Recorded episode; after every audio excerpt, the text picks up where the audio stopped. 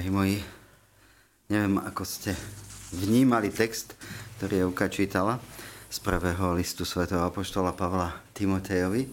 Apoštol Pavol mu tam dáva ako mladému biskupovi uh, inštrukcie, že akým spôsobom uh, má vyberať alebo akým spôsobom by mali fungovať predstavení v cirkevnej obci.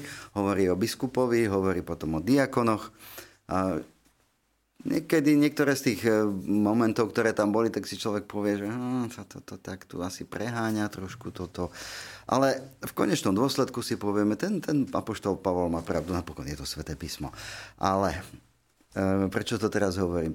Pretože my to vnímame, že to on hovorí o biskupoch a on tam hovorí, že biskup má byť teda len jednej ženy, čiže len jednu manželku má mať. A církevné potom Eh, ako sa vyvíjala církev postupne, tak eh, biskupy zostávajú podobne ako apoštoli po tom, ako ich Ježiš rozoslal už bez manželiek. A tak, tak to máme aj dnes, to vnímate všade okolo seba. A, ale tie požiadavky, ktoré sú na nich kladené, ono je to tam veľmi presné, lenže kvôli čomu to hovorím, sa pýtam už druhýkrát, lebo to sa netýka iba tých, ktorí riadia diecézu alebo riadia farnosť alebo pomáhajú vo farnosti. Ale to sa týka aj malých cirkví, tých najmenších. A čo je najmenšia cirkev? No rodina. A tam vlastne Apoštol Pavol dáva takú radu pre otcov rodín. To, čo sa hovorí o biskupovi, to sa vlastne vzťahuje aj na, otca rodiny. Má byť bezúhonný, muž jednej ženy, triezvy, rozvážny, slušný, pohostinný, schopný učiť. Nie pijan ani bitkár, ale skromný. Nie nezlášanlivý, ale chamtivý. Ani chamtivý teda.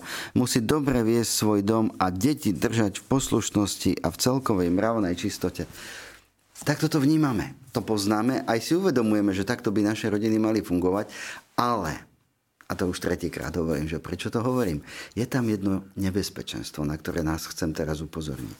To je práve tá veta, Uh, musí dobre viesť svoj dom a deti držať v poslušnosti a v celkovej mravnej čistote.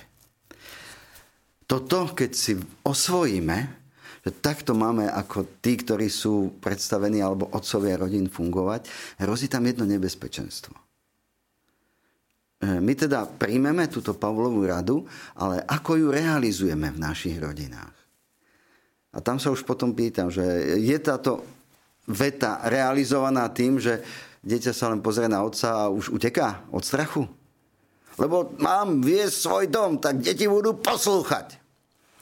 Hej, toto je to riziko, ktoré tam máme, že my zoberieme zo Svetého písma ten úryvok, ale zabudneme, že v kontexte Evanielia tá starostlivosť a to dobré riadenie vlastného domu alebo dobré vedenie vlastnej rodiny ne, nespočíva v tom, že budem teraz tyran, ale sa učím od Krista.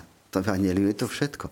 Ako sa správať ľuďom. Takže nenechajme sa pomýliť tou vetou. Nechajme sa ňou viesť k tomu, aby sme porozumeli, že rodina ako malá církev, najmenšia církev, církevné spoločenstvo, ktoré máme, manžel, manželka, a keď pán Boh požehná aj deti, majú byť vzorom, majú žiť tak, ako žije Kristus. To znamená byť tu jeden pre druhého. A to viesť, vychovávať v deti v poslušnosti, to znamená viesť ich tak, aby ma mohli napodobňovať ako otca. Alebo aj maminu, aj maminy sa to týka. Napodobňovať. Nie báť sa a nie so strachom. Keď nepôjdeš do kostola, pôjdeš do pekla.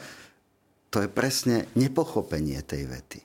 Takže pochopiť tú vetu. Ježiš vedie nás k sebe a k Otcovi práve tým, že nám ukazuje to obrovské milosrdenstvo Božie a obrovskú lásku.